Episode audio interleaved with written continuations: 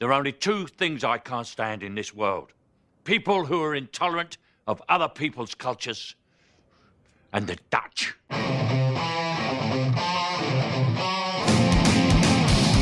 Get fired up for another episode of Real Deal No Sex Appeal, A constant barrage of eye-opening conspiracies and ad-libbed innuendo. featuring Chris Field, On the streets, he's known as a jackass.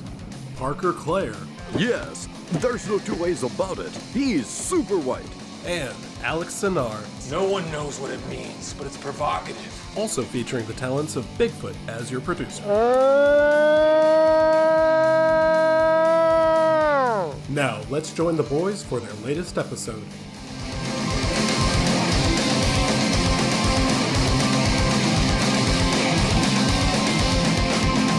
Welcome, ladies and gentlemen, to another episode of Real Deal No Sex Appeal. My name is Chris. With me, as always, is Parker, and we watched a movie called Geostorm, and it's basically the day after tomorrow too. Hey, remember all those uh, disaster movies from like the '90s? Well, here's one from about 2017. Yeah, it, I it bet is it so well. shocking that it came out so recently.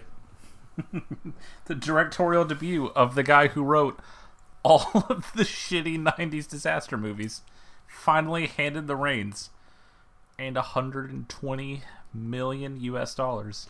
Yep, it is written, directed, and produced by the guy who made Dungeon Dice Monsters. So, uh, you know, like there's some people who when people say like, you know, women don't get a fair chance in Hollywood, people of color don't, and they just like scoff at that. But when you see Dean Devlin given 120 million dollars to make a movie where Gerard Butler's on a weather satellite, maybe there's something to it, folks. Just throwing that out there. Just fucking spitballing here. okay, uh, Parker, do you have any news? Uh, yeah, no new movies are ever coming out again, apparently. Because every time I open like slash film or something, it's like, ah, these three got pushed back to 2021. So yeah, uh, we're going on record. The last movie to ever air in theaters is Bloodshot. We're doing great, everybody. Well, that's good because that's really the last high. movie we needed. Why try when that already exists? Yeah, well, you know what? We have a healthy backlog. There's so many anime Godzilla movies to watch. Oh my god, endless. I haven't started that journey yet. Oh, I even I haven't started that journey, so uh, hopefully we never do. Nothing but time. Uh, do we have any jerks of the week? No, but I had an experience that I really want to share with you that happened to me. Let's hear it. So I'm driving, as you do, because my state's not in lockdown yet, because I live in the South. We're just determined to die. And as I'm driving, I pass Chuck E. Cheese. Chuck E. Cheese, obviously, all the lights are off, but there's a whole bunch of giant sticky notes padded all over the window, and those sticky notes spell out to go. And I've been thinking of this for about six days now Parker. in the face of a global pandemic, someone being like, "Oh man, I really want some of that Chuck E. Cheese pizza, but I can't go on any of the rides." Good news, I can just get some of that sweet stuff to go.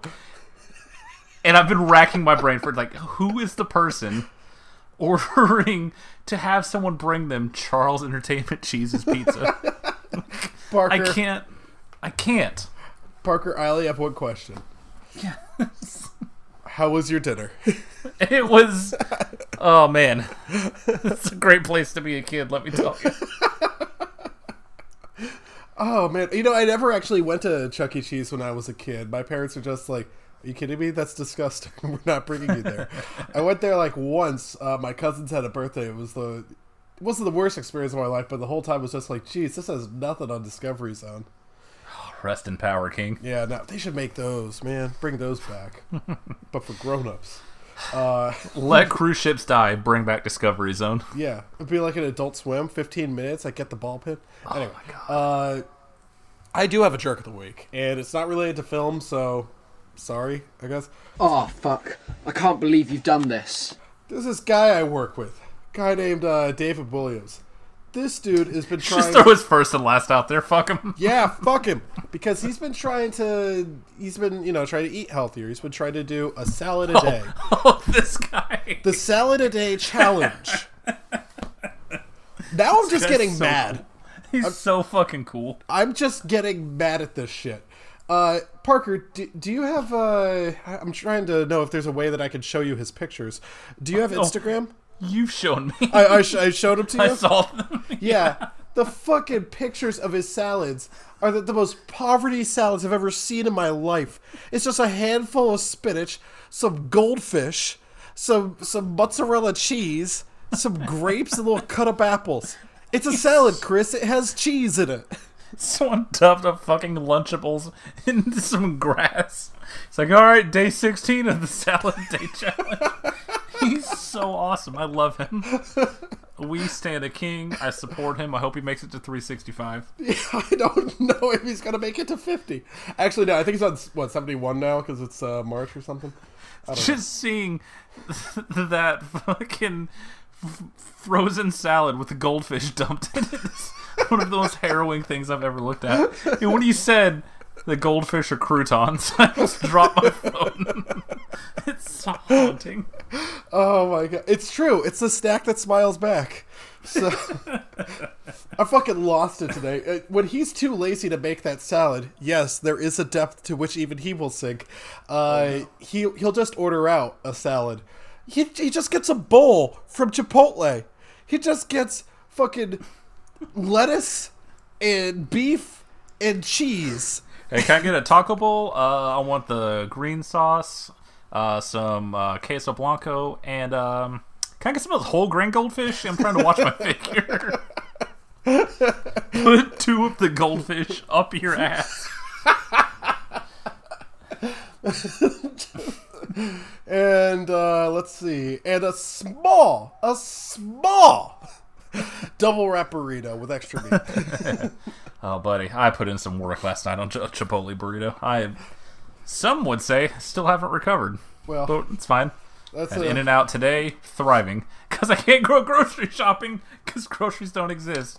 It's either takeout or PB and J's. And folks, I my body is in disrepair. you know, I More got, so than usual. I got a fair amount of groceries uh, at the stores near me, so uh, I'll send you over some food. I'm sure it'll Just send me some cold cuts. I'm fucking dying. Cold I just want a turkey rule. sandwich so bad. It's got there's got to be some place. There's got to be a Potbelly's or something. Get a Popeyes. Uh, yeah. Don't. It's everything's closed. You can't start talking about Popeyes right now. What about Potbelly's? Oh God, I'm so fucking hungry. Oh yeah, Getting the shakes. I want a sandwich so fucking bad right now. Uh oh, that But reminds instead, me I get to talk about Geostorm and then stare at the ceiling until they open. Let's talk about what we watched recently. Uh, almost nothing for me. I have been too busy editing this podcast and working. Uh, so I haven't had a lot of time to watch movies, which is a damn shame because I thought, oh, hey, there's a global pandemic and thousands of people are dying. I should have plenty of time to watch movies. This will be a great and wonderful thing. I have not had a lot of time to watch movies, but I did. I did watch one movie, and it's one I've already talked about on this podcast. Uh, the answer to cut or uncut. It is uh, one cut of the dead. Much like the chicken and the egg, we finally have the definitive answer. I, you know, that's the thing is like I was going to watch. Um, uh, I was going to watch uh, Doctor Sleep, the director's cut version. I was going to ask you cut or uncut again, and uncut would have been uh, Doctor Sleep, uh, uncut. but uh, one cut of the dead. Um, that has been creeping up my list of favorite movies I've ever seen. Period. Uh, I watched it with uh, a young lady who's half Japanese, and she's fluent in Japanese, so she was able to understand what they were saying. And she commented that some of the subtitles aren't perfectly accurate. Uh, maybe it was the copy that I had, uh, but she loved it. She thought it was just great. Uh, she's one of the ones who gets very scared by uh, by scary movies. She does like the thing that girls do, where they put like their fingers in their ears or something, because it's less scary that way, I guess. And I told her, "No, come on. The first thirty minutes are really not that bad. It's like a zombie movie. It's a pretty good zombie movie, but it's like not super scary. It's just kind of interesting." But she picked up on the little details, you know, the little details. Uh, I am also in the mood that I try not to tell too much about it because I really want people to go in blind for it. And I think it improves the way that uh that people watch it. But boy, I love this movie. I want my dad to watch it. Uh, Oh no! oh, I just uh, the other thing that I have been watching is a little anime. Anime uh, is short for animation. It's a Japanese sort of animation, Parker. Uh, they've been doing this since apparently the the 60s, which is when they had, what's it called? Uh, Speed Racer. And The good to one, you, Speed you- Racer and Astro Boy. and Astro Boy. I never watched that, but apparently they had anime in the seventies. I can't Oh, imagine what that even is. But uh, they had animation in the, Good. in the That's what it eighties and nineties, two thousands, and twenty ten. So uh, good for them. Uh, I haven't really been much of an anime person for most of my life. Uh, what do I like? I like Death Note. I like Cromartie High School. Uh, Cowboy Bebop. That's pretty good. Fucking uh, Ghost Stories. That about, cov- that about covers it. Yep. Yeah, Ghost Stories. The there we Ghost. Stories. That's about yeah, the dub of Ghost Stories. And that's about it. I don't really like a whole lot of other things, but I was like, I'm kind of curious about Fist of the North Star. I heard it was somewhat inspired by Mad Max, uh, which I happen to love, and I was like, okay, I'll put it on. And I put it on, and I enjoyed the first 30 episodes, which are done in a dub, which I liked. And I was like, you know, I'll finish the rest of the series, uh, even though it's subbed. I'll, you know, give it a shot. 152 fucking episodes, Parker so many. fu- Do you have any idea how long it's taking me to watch this fucking show? I am on like episode 80 of Dragon Ball Super, so yes. Yeah, Yes, that's. I do. I actually, I'm glad you bring up Dragon Ball because I, I feel like the two series are somewhat comparable, and I think I, I've seen a fair amount, not a, a large amount, but a fair amount of Dragon Ball and Dragon Ball Z.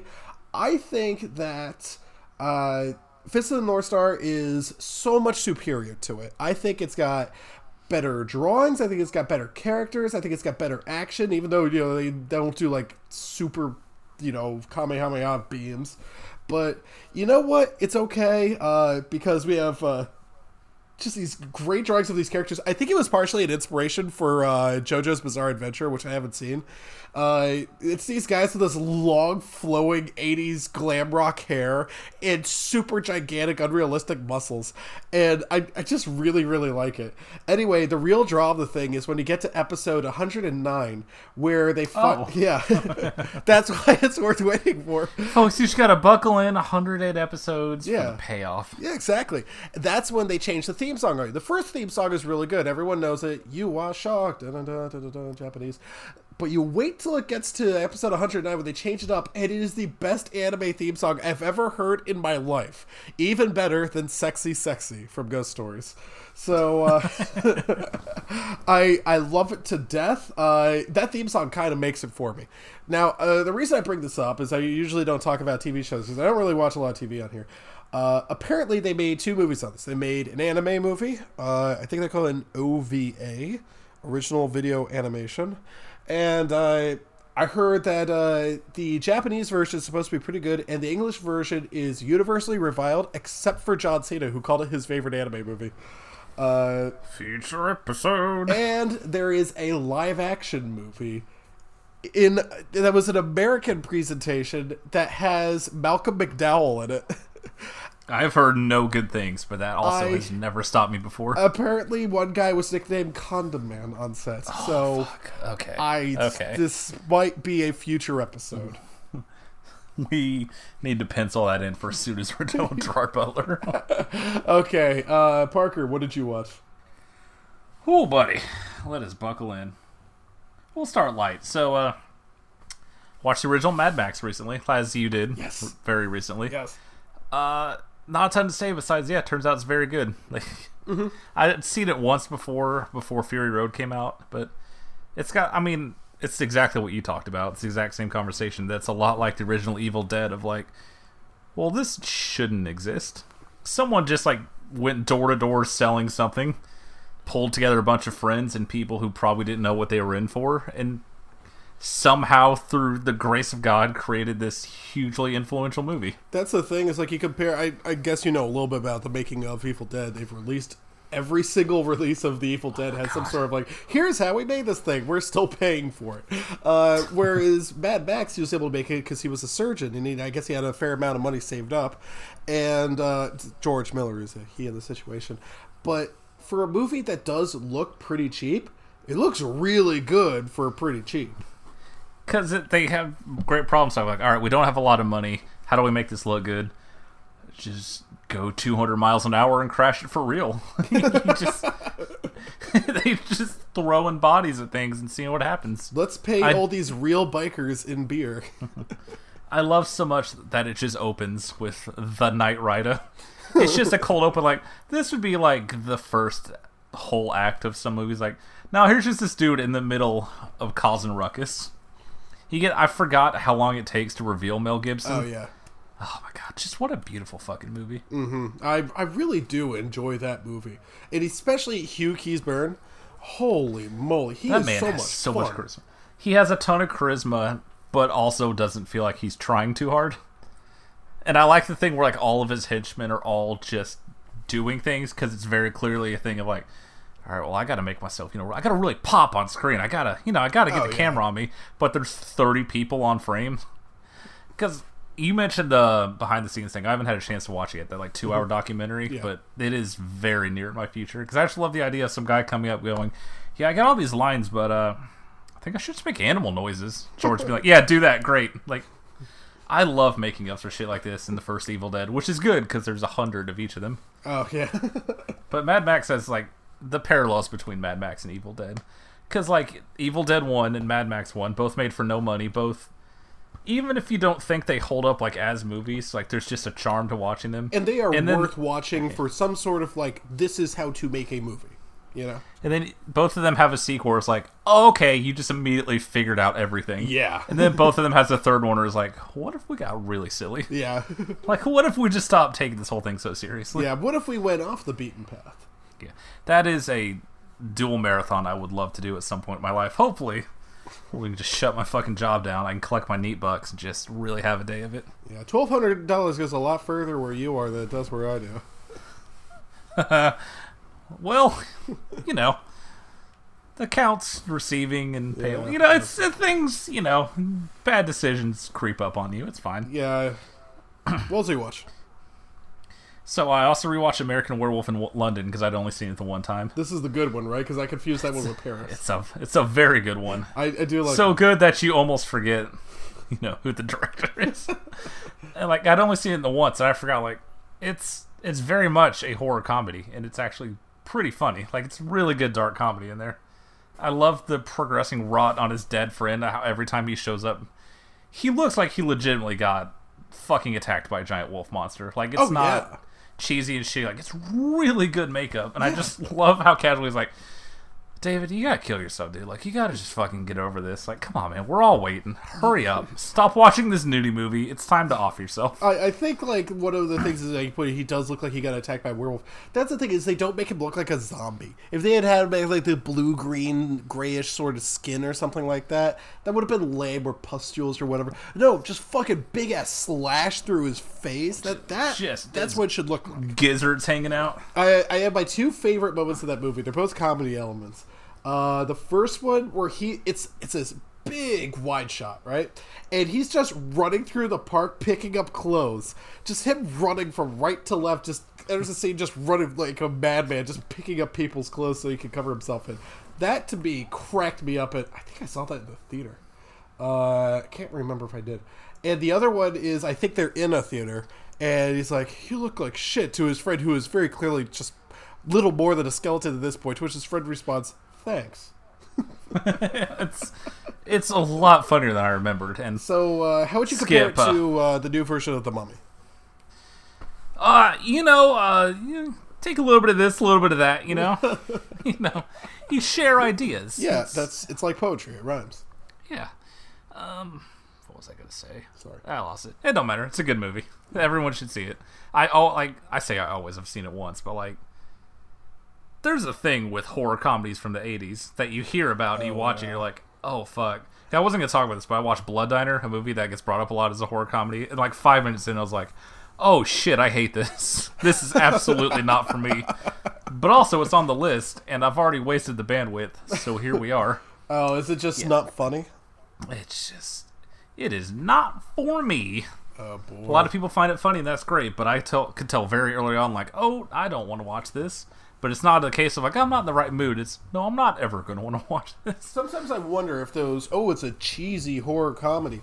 I always wonder if that's like a thing that began in someone's basement with like five other friends over, and they all thought it was funny because they were just laughing at it, and they were really they were laughing more at each other's jokes or something like that. And for some reason, their opinion became the authority, and they spread it around, and people just sort of like nodded without actually watching the movie, like, "Oh yeah, totally, that's really funny." That is kind of the one thing I love about the horror community is like after enough time, every movie has like, you know, guys, we don't talk about this enough, but it's actually pretty good, and I kind of love that. Like every C tier direct to DVD sequel is like, guys, I think it's time we reassess this. Let's talk about Urban Legends: The Final Cut. It's like, what? No. Why is there a Blu-ray release of Valentine starring David Boreanaz and a bunch of CW people? Because time passed, and that's all that matters.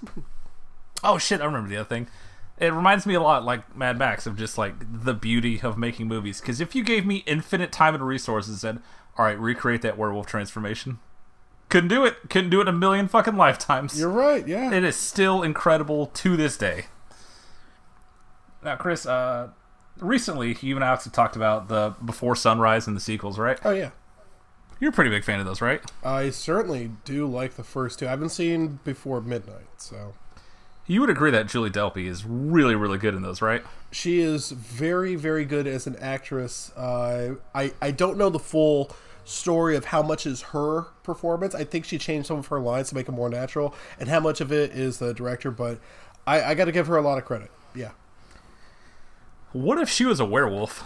that's a good question. I never considered. it. Okay, Ooh, what if buddy! Delpy was a werewolf? Okay, I yeah, don't like it. neither did I. American Werewolf in Paris.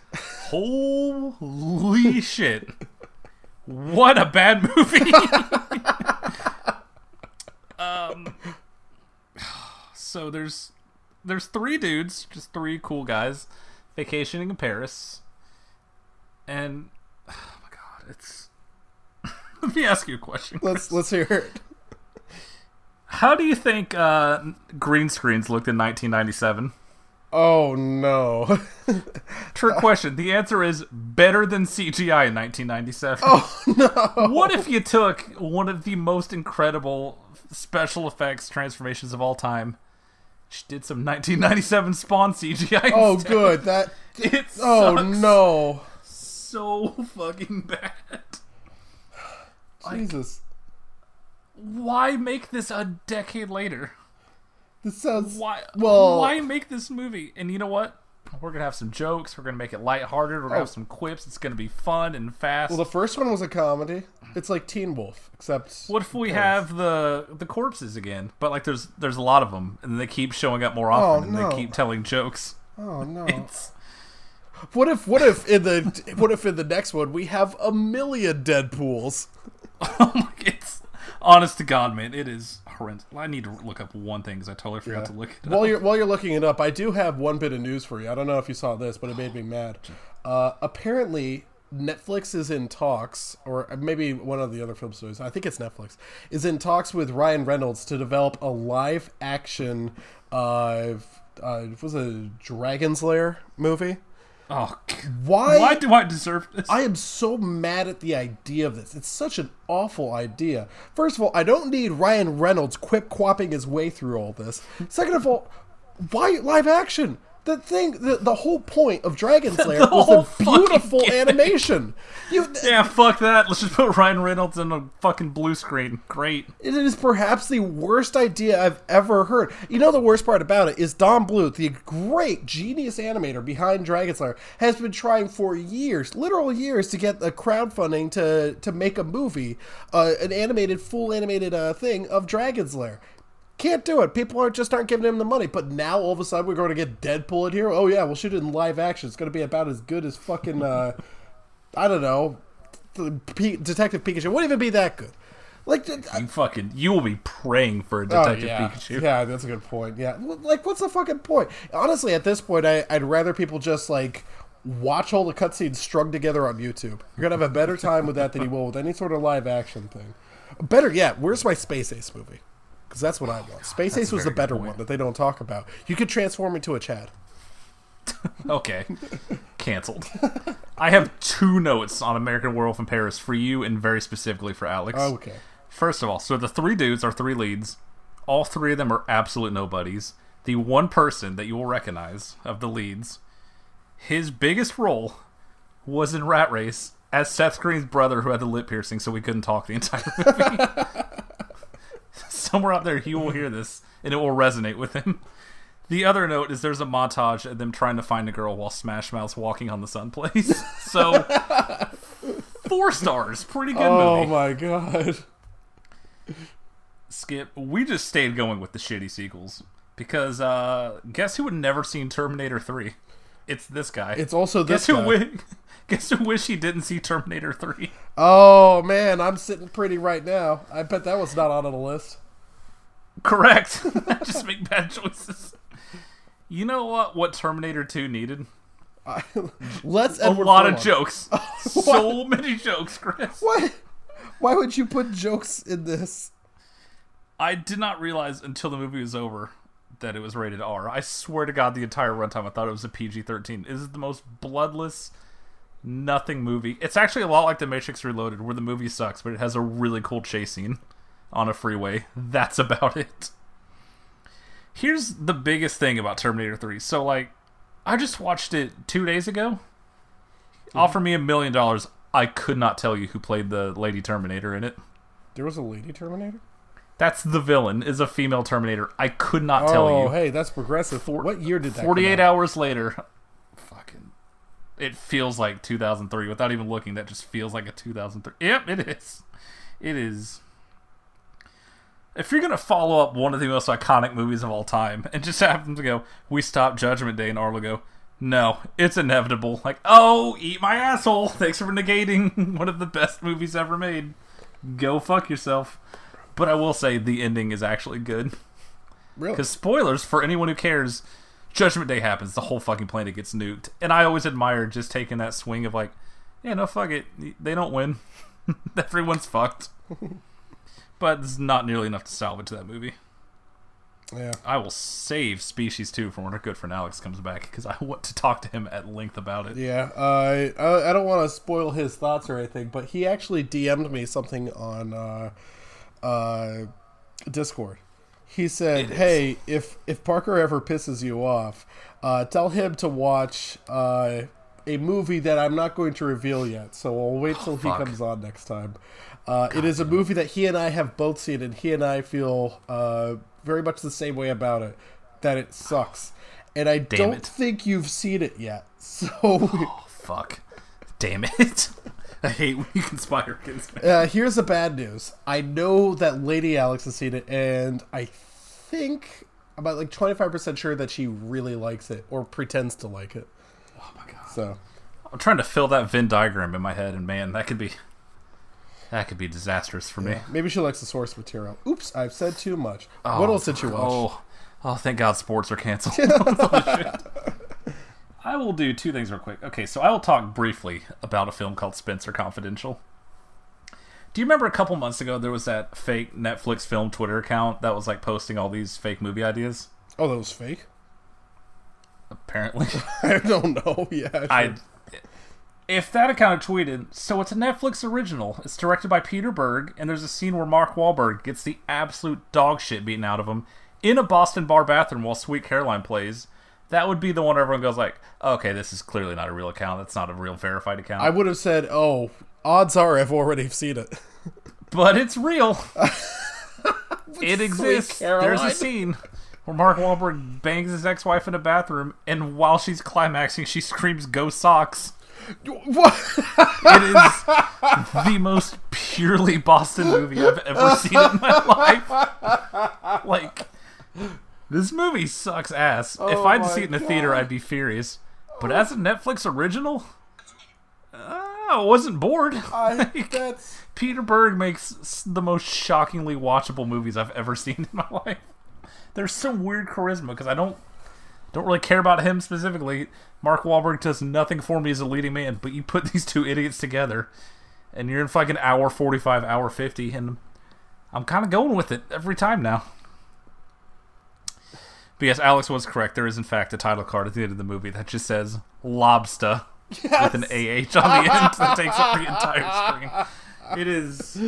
Oh, it is very God. much a your dad movie. Oh, man. I'm drinking a Narragansett right now. We will talk at great length about it in the near future. Oh, my God. the last movie is a movie I've been wanting to talk to you about for a while, which is a film from our good friend Wes Craven called Shocker. Now, buckle up because this is about 17 different movies. Good. So, it's a story about a serial killer. Okay. And the cold open is said serial killer just murdering the shit out of some detective's family. Just so you know, uh, right off the bat, like, we're not dicking around. Wes Craven's still real mad about not getting money for those Nightmare on Elm Street sequels. He's doing his own thing. Don't even worry about it. We go to our hero, our main character, high school football star Peter Berg, in an acting role, Oh. running a route, r- slamming into a goalpost, and now he's having nightmares because of his horrible CTE. and this concussion has given him a psychic bond with this serial killer. What? Okay, hold up. You Uh-huh. are you sure that you didn't like fucking write sloppily on your notes or something? Buddy, this is only movie like three of 17. No. Oh my god. Buckle up. So he keeps having these visions while said serial killer's out, just murdering people. Wait, is the serial killer Aaron Hernandez? Oh, we cannot disclose at this time Oh, the identity. Now, at one point, this dude murders Peter Berg's girlfriend, and it is a comical amount of blood. Like, there's not that much blood in the human body. The entire bathroom is just coated in it. It is the most absurd thing I've ever seen. So we get we're about a half hour into the movie now, and it feels like the second half of a movie we did not see the start of. It feels like you turned on the TV and you're like, "Oh, this is wrapping up. I'll catch the end of this." It's almost off-putting of like, we didn't do any development. Where are we? But the serial killer is arrested. So keep in mind we're the end of the first act. We're prepping for him to get fried on the electric chair. And by prepping, I mean Megadeth covering Alice Cooper's No More Mr. Nice Guys playing while they prepared the electric chair. I'm telling you, man, this movie's fucking good. Oh shit. So everything's ready. They, uh, it's like, all right, let's go and grab him. The priest is there to give him his last rites, and two guards. They start walking to his cell, and inside the cell, the serial killer is sitting on the ground. Bunch of lit candles all around him, a bunch of weird carvings in the ground, and he has car batteries strapped to his hands, also attached to the TV. And then he gets electrocuted, and then we find out with an hour left in this movie that he has made a deal with the devil. Okay. and it becomes a fucking body swapping murder movie with an hour left. And it's called Shocker because We'll get there. Oh. There's so his giveaway, is tell, he's kind of he's got like a bow leg kind of thing, kind of walks walks like Kevin Spacey and the usual the usual suspects. So when he body swaps out, so they can tell it's him. So there's one point where he swaps in this little girl.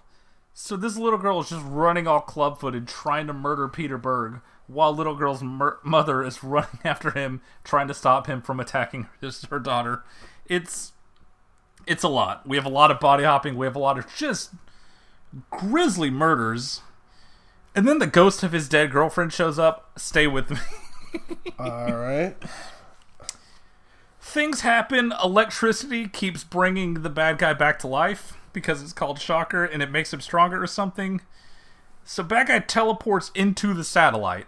I need you to stay with me. Mm-hmm. So Peter Berg's like, "Fuck, we gotta stop him." So he rounds up the whole football team, and they all put on matching trench coats, and they all look like the Ninja Turtles when they're in disguise. and they go down to like the fucking TV station to try and stop him. and they get struck by lightning, I think. And then Peter Berg also ends up in the TV.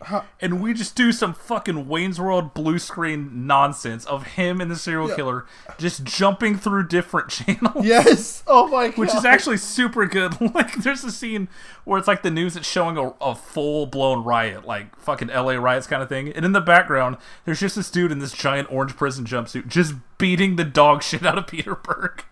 It's very good. You got this going on. There's at one point he's just running screaming, Beaver! Hoping to God Beaver Cleaver's family will save him from the murderer. We end up in a boxing match. It is one of the most insane seven moves I've ever seen in my life. That- is, I I Wes Craven's brain was too strong for this world, and that's why he had to leave us.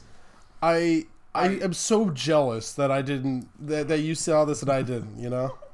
Like I I knew the premise was like, oh, this guy like jumps into the TV. I did not realize the hour twenty that preceded it that was several different movies. It is, it's a lot, man. And Peter Berg's accent is, it's, there's a reason he's directing now. Holy shit, he is. He's good. That's good. He's good. You know, just Yeah. you know, yeah. Strongest of strong recommends to future episode shocker. Yes. I think it's time for us to board the Dutch boy.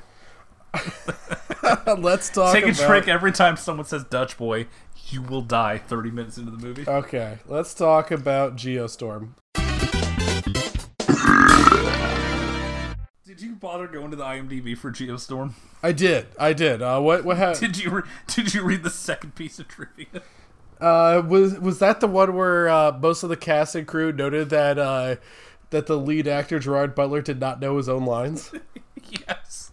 I just read that just now and a lot of this movie's making sense again. it, it certainly is making sense because uh, he plays a character known as Jake Lawson.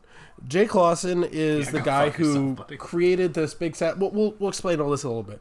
But to explain the idea of him not knowing his own lines, he's supposed to be a guy who's more or less in charge. He's on a, a spacecraft that he more or less designed and built. He should know this thing inside and out, and yet he doesn't really have that presence. He doesn't feel like he's a guy who knows every single inch of the ship, you know? he created a satellite that controls the weather.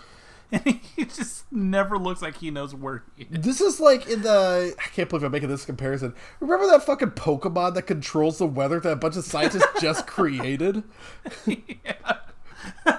I, I mean, I, I try not to get too religious, but what do humans think they are? Where does Jack Lawson fit into God's plan for us? Uh, well, it is certainly playing. We'll talk about playing God later on.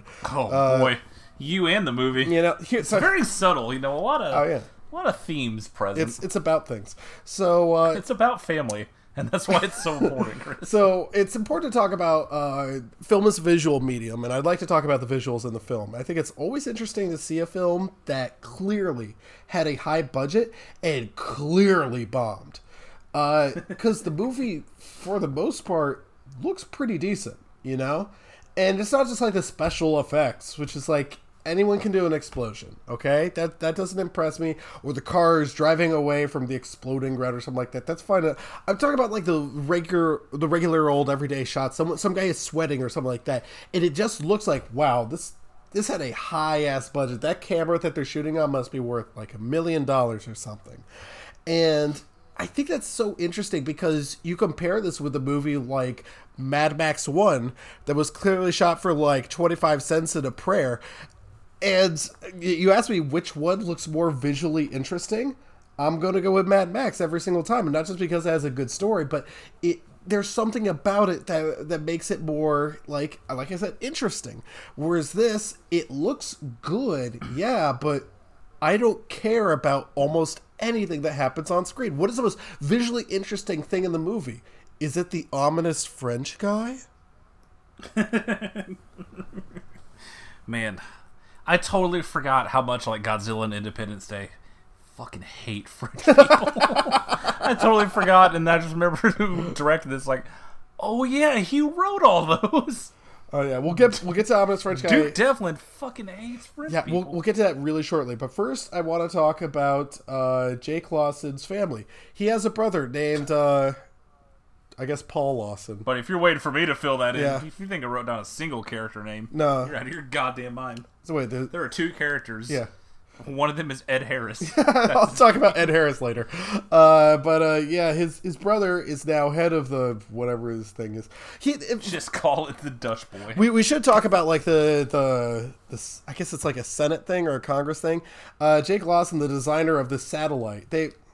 I guess we have to go back to the very beginning of the movie to describe the entire this fucking movie narrative. opening with the fucking voiceover like Oh, and then the cities fell. they mostly come at night. Yeah, so uh, people didn't listen very closely. Wait, isn't that the opening of Lady of the Water? Man does not listen very well. Uh, you and La- you need to stop with Lady of the Water. You're trying to sneak it into the. We're not doing. Uh, we are this. doing a terrible job of getting to the narrative of Geostorm. Okay, so uh, basically, environmental warming, it's a change is bad. The weather's really bad. So Jake Lawson builds a really big satellite in the air with like a bunch of other smaller satellites around it, and it controls the weather and it keeps us all safe from uh, asteroids and heat or something. And uh, yeah, everything is really good. Anyway, uh, he comes down to Earth from space and he talks to a senator or congressman or something like that. I don't know. And uh, the congressman is very bad because they have to hand over their creation to uh, the UN. He's like, "Well, we built it." He's like, "What do you mean we? I did all the work." I'm like, "Yeah, it sounds like he did do all the work." For the first like third of this movie, I'm pretty much it sounds weird to say, I'm kind of on the movie side. I'm like, this seems fine, you know. It's, Jake Lawson seems like a likable enough character. He's not very interesting, but he's, he seems like he believes in his own creation. The senator seems like he's a lousy guy, and uh, anyway, he gets fired from his. I don't. I don't know. It a and maybe the EPA. Anyway, his Sir, you can't go back to space. You're fired. yeah, so his brother takes over as head of space environment control.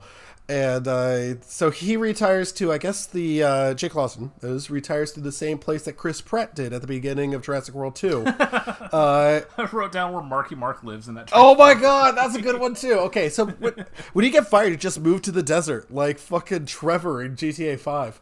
Uh, so he's making meth with his daughter, and uh, As you do. I want to talk about his daughter because I hate his daughter.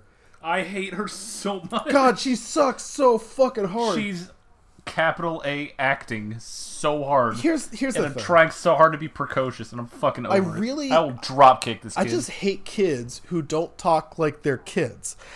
This is uh, this is a weird thing for me to do, but unprompted, I am going to praise Stephen King. Stephen King is Oh, great at making kids talk like they are kids. He has a very strong connection to his childhood. He remembers how kids talked back then, and in all his movies, the kids talk like they're kids, and it makes sense, and it works that way. This girl is 13 years old. I don't care if she's a super genius inventor with like the solar panels and Dee Dee has to stay out of her laboratory.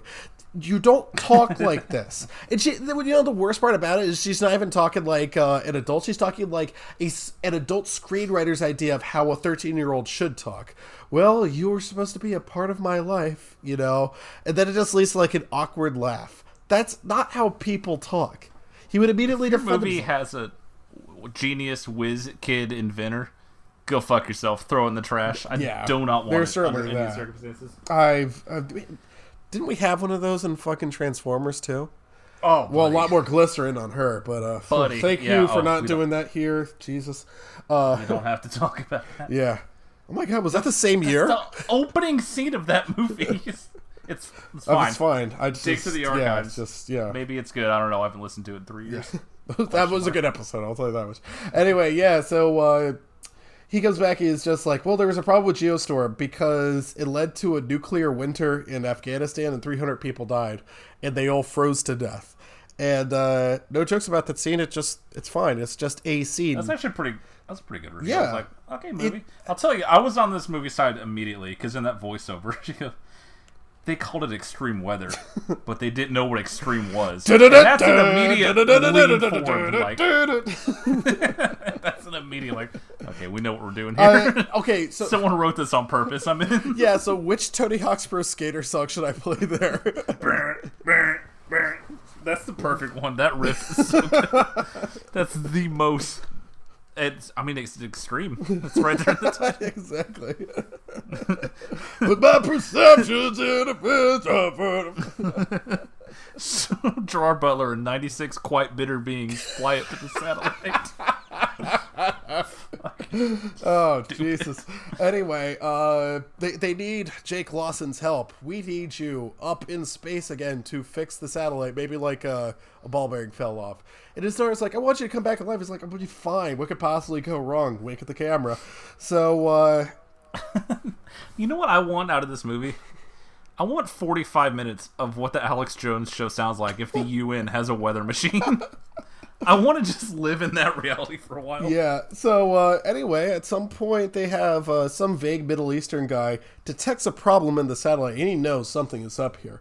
And he has this really worried, sweaty look on his face. He's just walking around, just like, uh, "Oh, geez, something is really wrong here. I don't know." And uh, then a look from ominous French guy, and he gets blasted out into space.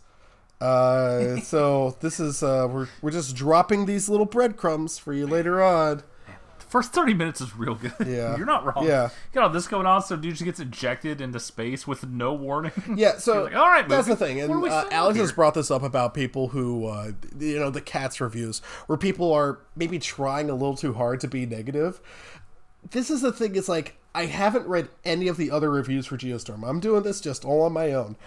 I wouldn't be surprised if there's like I, I don't know if the nostalgia critic has done anything on this, but I assume he he would be making jokes about the first thirty minutes of this. He'd be saying it's like, "Oh, I can't believe they expect us to buy this." It's not that hard to buy. I mean, there's some stupid stuff in there, fine, but it works within its own, I guess, oeuvre. You know, it's I think it's a little bit more believable than Independence Day. I'm fine with it, you know? So, anyway, they bring him aboard the ship very quickly. Uh, he just gets on a space shuttle and uh, reaches a satellite like that. So, I guess space travel's a lot faster now.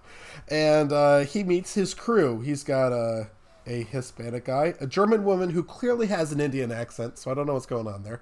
Uh, although our American lead has a Scottish accent, so what are we going to do? Sometimes. We have a black woman, and we also have ominous French guy. But more importantly, we have uh, a member of the Sex Pistols. Uh, he decides to join us. Jesus yeah, Christ, man. yeah. Johnny Rotten's on there. He kind of looks like Dzhokhar Tsarnaev. Uh, with somehow skinnier arms, if you can believe that. Uh, and uh, he, he's kind of an asshole. so right. Yeah, He- he's kind of an asshole right off the bat. You're just like, oh, I hate that guy. But it's also, um, this French guy is there. So uh, he has to look around, see what's going on. Meanwhile, his brother is head of the environmental space thing, and he is currently canoodling with uh, a Secret Service agent. And she says a line like, "Hey, business comes first, and so do you." And I was just like, "C- "Can they do that in a PG-13 movie?"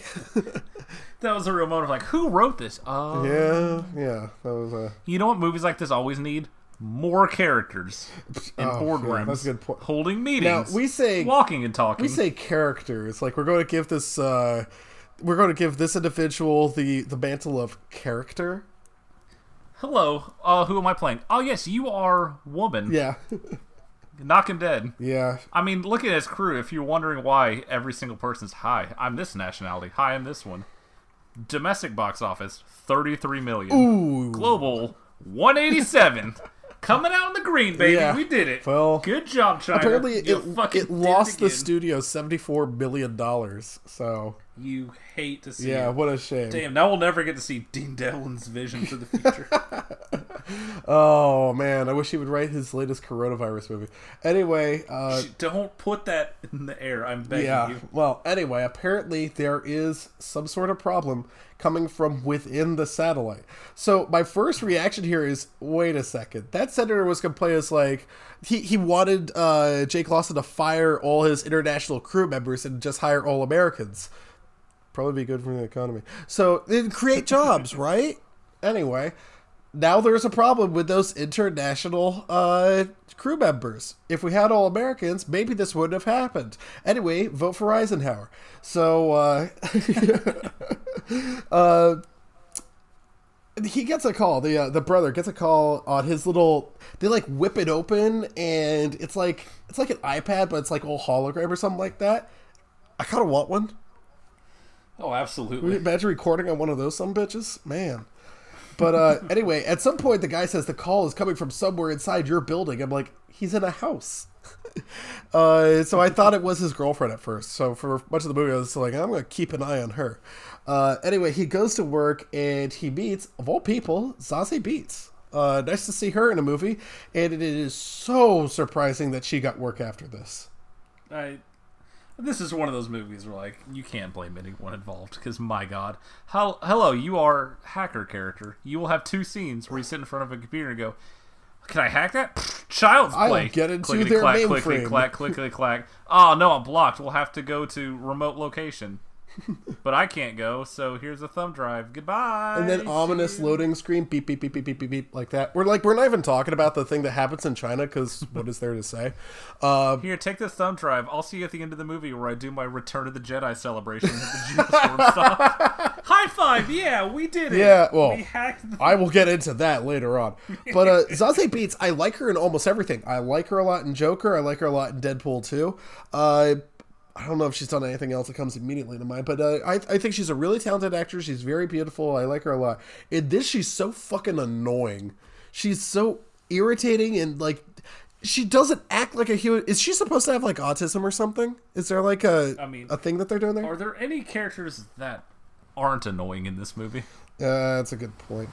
That's the question I pose to you. Anyway, uh, she, yeah, As I just dance around that, I'm not saying anyone has autism. No, no, no, there's a bunch of winning stuff glass here. houses, Christopher. so uh, anyway, he's uh, Jake Loss is on board the satellite, and he has to go retrieve one of the satellite doors that burst open or whatever, and it goes in outer space. It's stuck in the vent or something like that, and then. Ominous French guy at it again. His jetpack goes berserk. It's like it's kind of like in Time Splitters 2 when you shoot a fire extinguisher. Does anyone remember that game? Maybe just me. Okay. And. You're speaking to the choir right now. there we go. And uh, I'm Wolverine just holding that picture of a Time Splitters HD, just wondering when. yeah, When, God. man, get that when that play. Holy shit. Anyway, he uh, he is able to survive. It's a thrilling action scene, and then he hides. Call it what it is: the disc from the other international crew members. He can only trust the Germans. What have they ever done anything wrong? So Yeah, good luck with that one, buddy. yeah. Uh, Seen that move before. Anyway, ominous French guy is in our initial suspect, but it turns out he's not the bad guy. It turns out it's a British guy. We'll get to that later, I suppose. Uh, anyway, he What's calls up his brother, and his brother's been going through a lot, you know. And uh, he says to, and they're they're they've clearly not been getting along over the years because you know how younger brothers are. I don't because I'm an older brother. Uh, he says, Man, by the yeah, I don't know how we didn't mention that. They keep saying they're brothers. yeah, He looks 25 years old. yeah. At one point, one a character. looks 22, and the other one is Gerard Butler puffing up in his mid 40s. Oh, that's a good I, mean, I say puffing up. He could still rip me in half. I, yeah, like but Wolverine, he but does still. look like he went face first into some poison ivy. Let's not kid ourselves. We'll get there with next week's movie. Don't even worry Oh, good. about it. Uh, he says to his brother, "We don't walk out on each other. That's the unspoken code between brothers." Now, up to this point, the movie has been fairly normal. Up to this point. I was going to, to I was point, like, totally ready, willing, and able to walk into this podcast and be like, guys, I don't know about you. I kind of like this movie. It was all right. Up to this point, I thought I was watching a normal movie. But he says this is the unspoken code between brothers. First of all, that's not the unspoken code between brothers. The unspoken code between brothers is don't tell dad what I'm doing in the bathroom. But he basically says, hey, remember when dad used to take us fishing and we didn't catch a lot of fish, but I used to like to catch a lot of fish because you're with your family and stuff like that. He's like, that's the first time we've ever had a decent conversation. He goes up to Zazie Beetz and Parker, you do the honors. Do you need the exact words? Because I have them there for you. Let me, let me pull them right back. I can't even explain what the fuck he says. Like, I don't understand how their secret code language works. I thought about rewinding it, but we. Time is so precious on this earth. Yeah. But it involves a what, like a phone number, and then she isolates the clip at all those wavelengths or some fucking thing. I don't. I don't understand. I've seen this movie twice. I don't fucking understand what their secret language is, how he knew to decode it, how Gerard Butler, who looks like he doesn't know his lines, was able to on the fly talk in code. I don't understand any of it, Chris. All I know is You take the ninth word, and then the next ninth word, and then the fifth word, and then the first word, and then the ninth word, and the ninth word, and the five. Anyway, he starts talking about a phone number and all the digits and selecting all of those words out of each sentence. So Zazie Beetz goes into the waveform of the audio and selects it. She just types in the code. She just types in 9951 and it just automatically selects us. Speaking of someone who works with waveforms every single time I edit this, you can't do that. That doesn't work like that. She just hits a bunch of numbers. It isolates like seven or eight clips. And he just play the highest levels of government. No, no, that's the wrong one. Excuse me. Proof of sabotage at highest level of government. Trust no one. it is the most Pizzagate ass thing I've ever seen in my life. We see if you isolate this part of the sentence, you do this one, this one, this one, it's the phone number, and then you add them together, and that's the address to Comet Ping Pong. So everyone involved, George Soros is up there controlling the weather, making it rain lizards. It's fine. Everything's fine. We have to stop Dutch Boy. And we're like what halfway into this fucking. Are we even halfway? I mean, there's so much more. the movie it's like it's a it's perfectly fine like it's, it's a thriller there's something going on he has to go find out who's doing it is it sabotage and then to have it all turn on the stupidest thing i've ever seen in my life If he had just. He could have done anything. He could have done anything, and they would have been better than that. But anyway, Zazie Beetz, who honestly she's annoying. Her character Dana. At one point, uh, he brings her home in the middle of the night while his girlfriend is also there. His girlfriend has a fucking gun and almost shoots Zazie Beetz the head. to which Zazie Beetz turns into the most annoying character in film. She's somehow worse than the daughter in this movie. Because he's like, wait, I can explain everything. And she says, oh, that sounds kind of pervy. No, it doesn't. It that doesn't. Anyway, then she oh dean you did it Yeah. again another a plus script And then he says to his girlfriend, "You have to understand, this is bigger than you and me." To which Zazie Beetz responds, "You and I." They both tell her to shut up, and they forget to to say the most important thing. No, you're wrong. It's you and me, not you and I. Grammatically, it's you and me. In that situation, there's definite article. It doesn't matter. It doesn't matter. dean uh there's a green squiggly line underneath that Did, uh, fuck myself okay well Yeah. So anyway, uh, the movie decides to squelch the uh, French conspiracy theory. They could have got away with it. They, they could have pulled it off. Ominous French guy was perfect for it. He has the face and the nose and everything. Who doesn't love a good Keyser Söze fake out with the French guy? Yeah.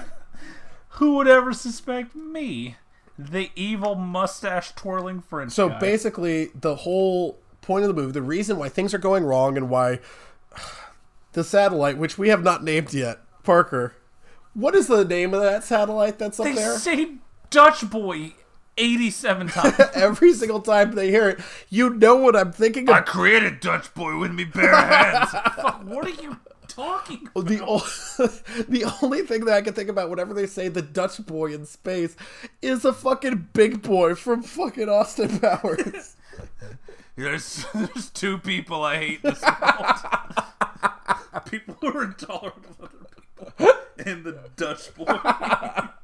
the fucking flying big boy shooting weather at people. This movie just turns into a fucking QAnon nightmare where we find out the highest levels of the U.S. government are using Dutch boy to murder people with the weather and disguise it as malfunctions. oh my god. And then you realize, like, oh, that's what this movie is. And then you immediately realize, like, oh, the first place that was hit was Afghanistan. Fucking great You job. know, like the international Zionist conspiracy is that like Jews control the weather and stuff like that. No, it turns out it was the Scottish pretending to be Americans.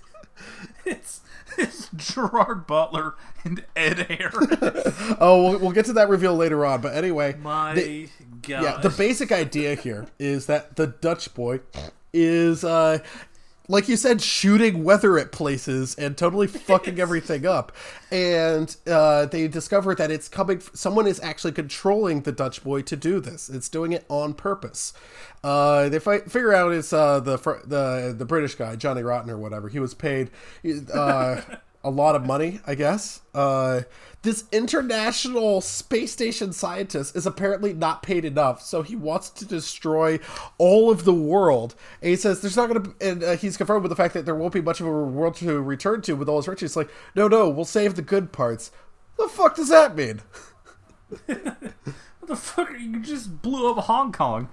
Plays Owens, and also, Yeah. that's all of your box office. What are you doing, oh, guys? well, well, I hope they cut that What part out for the international release. Dean, Anyway, uh, we don't like ghosts. so their initial weather machines. so their initial suspicion is, of course, the president. My God, So Mr. President, are you suggesting we put tornadoes on the moon? is this like the President Goku thing or something? Like, I don't give a hot gay fuck what Congress wants. Freeze Afghanistan, dude. so uh, here's the thing though: it's like you know it can't be the president because if it was the president, surely they would have given him like an iota of screen time before this point. Maybe like more than three lines in the Situation Room where every single one of his cabinet talks over him. He really gets cucked by all these cabinet members. It's really embarrassing. Not a good look for. Now we have an emergency situation, emergency action scene. Parker, you need an action scene every once in a while to keep up the attention. Yeah, you got to keep the pace on this movie that dares to be an hour forty-five. Yeah, so uh, there's a bunch of satellites that are fucked up, and they're uh, kill. All the Umbrella Corporation. yeah, satellites. and they're uh, killing people en masse. Uh, it's worry kind of a it. lot of people being gruesomely killed. So A lot of people just dying horribly. We will talk about like, that in a bit. All right, back to back to Dutch boy. Yeah. Don't worry so. Jake Lawson's key critical idea is to fucking ram them. like down on Earth, they're gonna have to do mass graves. There's simply no room to bury all these dead people, and we're talking.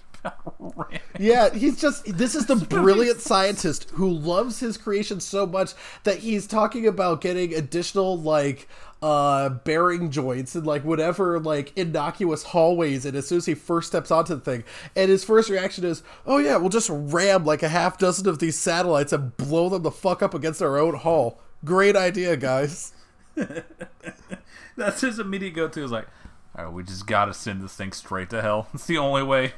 oh Uh, kill. Someone's hacking it. Well, let's blow this motherfucker up with everyone on board. So- who says no? They realize Ed Harris tries to kill the brother. And Ed Harris plays the Secretary of State, by the way. That's going to come up later. And uh, the brother realizes the the president. He's going to have to kidnap the president. So Parker, I want you to I want you to listen to where we are in the movie. If anyone is like confused by how we're describing the narrative, I know maybe we're not doing the best job. Listen to this. All right. They're going to kidnap the president of the United States because the International Environmental Space Station is killing everyone and also going to explode. Any questions? I really love that Ed Harris now is at this age where like every three months he just shows up on set, either puts on like a very nice fitting suit or a military commander outfit, and he just goes, "You're out of your goddamn mind," or "Don't forget what you're here for, Lieutenant." and then he collects a paycheck and leaves. And you know what? That's good for him. I, I mean, he that. knows his role. I mean, he is anyone You going to do he it better? just like? I imagine he just keeps like a three-piece suit and then just like a navy admiral's uniform, just in dry cleaning bags in his trunk, and just drives up to sets like, "Hey, I see a couple guys in camouflage over there. Y'all, y'all need a salty general that might not have their best intentions at heart." do you think he does voice auditions in like a Navy commander's uh, uniform? just FaceTimes or wearing Just one. gotta. Oh look, uh, it's already fitted. I guess I could just show up. Uh. I got my uh, dress whites on for Toy Story 5. anyway, I want to talk about the death and destruction of this movie. Like, I'm not against it, Oh you know, but It is a thousand nine yeah, that's the thing. Is like maybe it's the fact that our own president of the United States said up to 240,000 people could be killed by this, and most people are saying that's probably conservative. Uh, up to. yeah, Fucking wish button. yeah. It's So fine. here's- we had a guy who was tweaked out of his mind who kept going up to people saying he doesn't believe in the virus. Yeah. I've had a day, Christopher. So, so anyway, uh, I the reason I bring this up is I feel like more people are killed in this movie than there were in Batman v Superman. More people were killed in this than when fucking God flooded the earth in the Old Testament.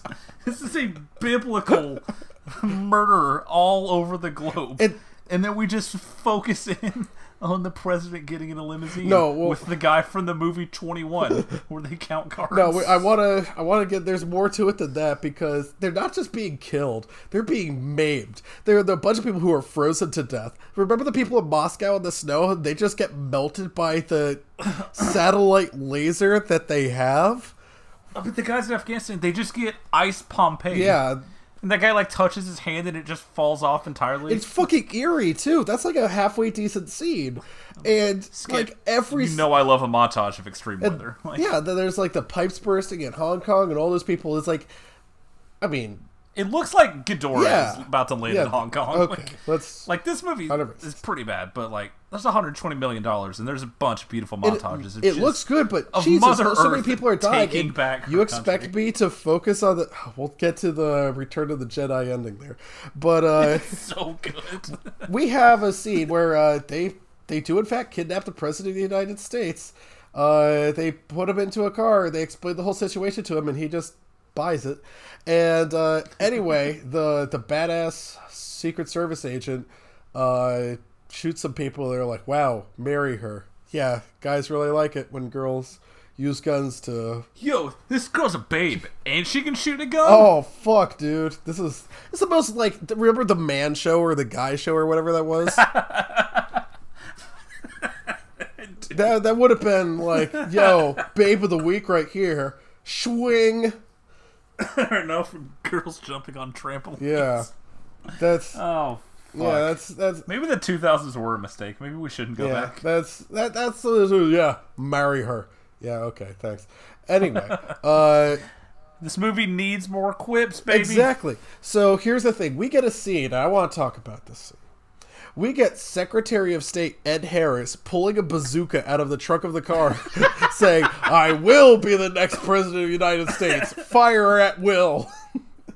This is all happening. The background, it's storming. It looks like Thor is Yeah, there's in the lightning storms everywhere. There's just lightning every 20 feet. It's absurd. Like, the world is about to just not exist. And he hands a man a bazooka to bazooka the president so he can become president over. He just, he's M. Bison. Like, what is this fucking. It is very much the prequel to Metal Wolf Chaos.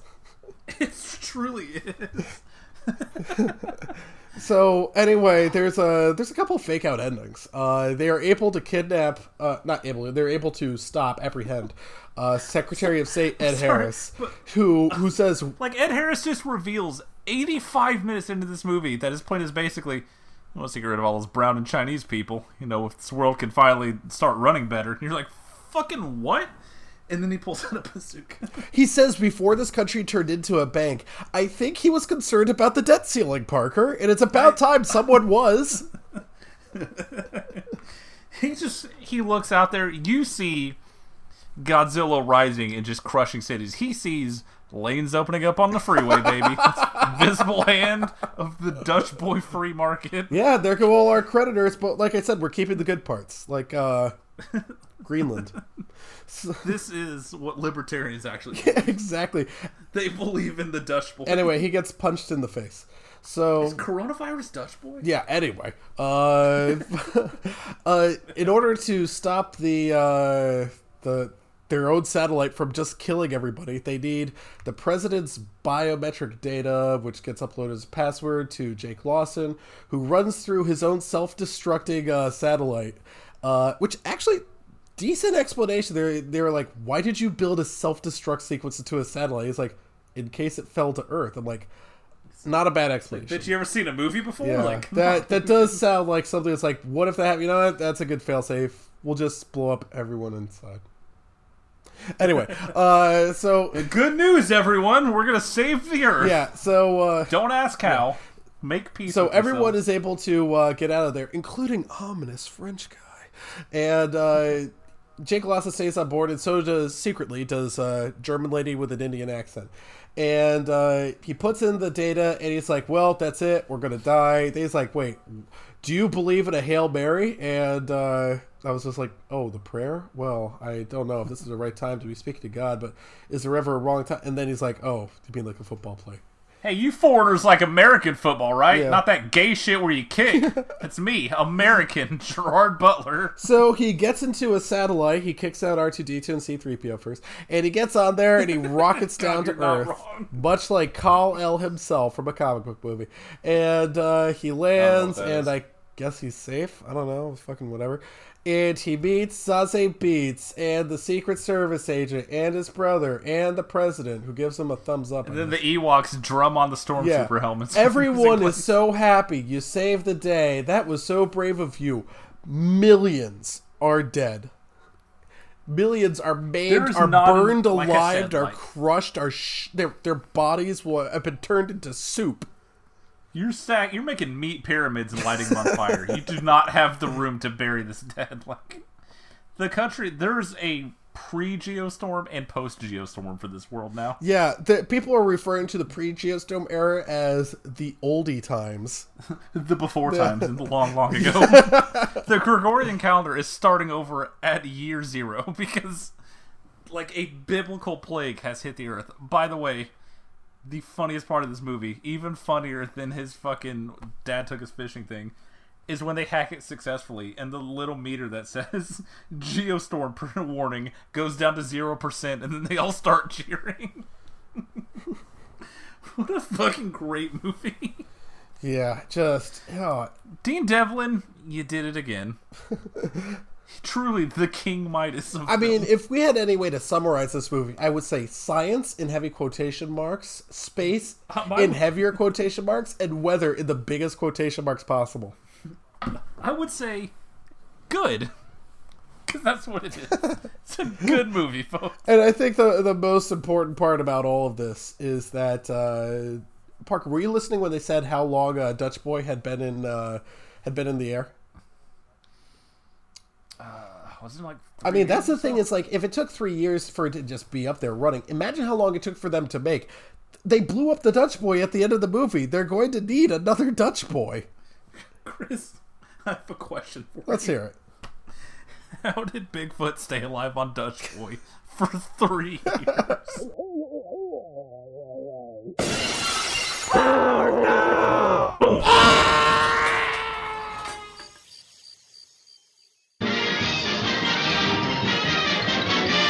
That's the T, sis.